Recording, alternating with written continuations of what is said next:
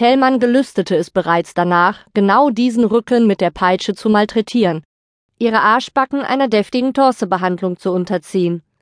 Oh ja, sie würde willfährig sein, das hatte er sozusagen im Urin. Rosa kam ohne viel Vorgeplänkel zu ihm ins Bett, so wie er es sich ersehnt hatte, und kuschelte sich in seine weit ausgebreiteten Arme.